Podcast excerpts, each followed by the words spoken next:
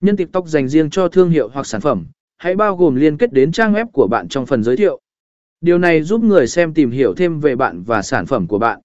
Tạo video hướng dẫn mua hàng, tạo video trên TikTok để hướng dẫn người xem cách mua sản phẩm hoặc dịch vụ của bạn.